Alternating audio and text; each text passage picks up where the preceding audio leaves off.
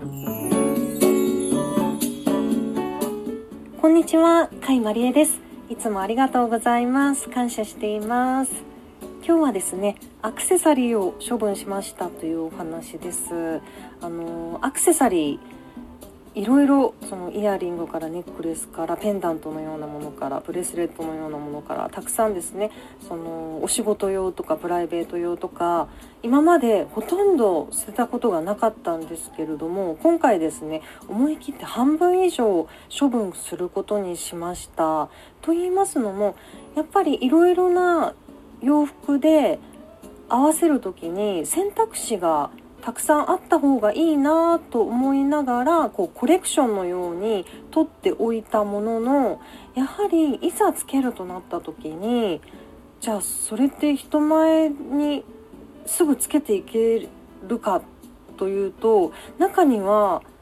結構丁寧にですねお手入れしないとちょっとこれ人前に出せないなっていうようなのもあったりあとは流行に左右されるようなデザインのものとかですね。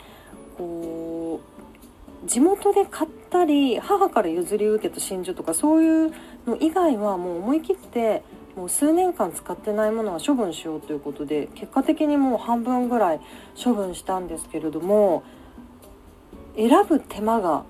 省けるということで随分これから楽になるんだろうなっていうふうに思いました。数年前にですねジェニファー・エル・スコットさんのフランス人は10着しか服を持たないという本も読んだことあるんですけれどもかなり前なのでちょっと内容はちょっと忘れてしまったんですが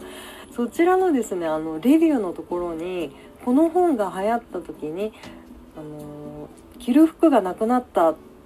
と言っていた複数の知人を知っていますみたいな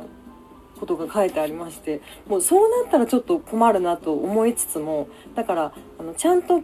気に入っててあこれ今見ても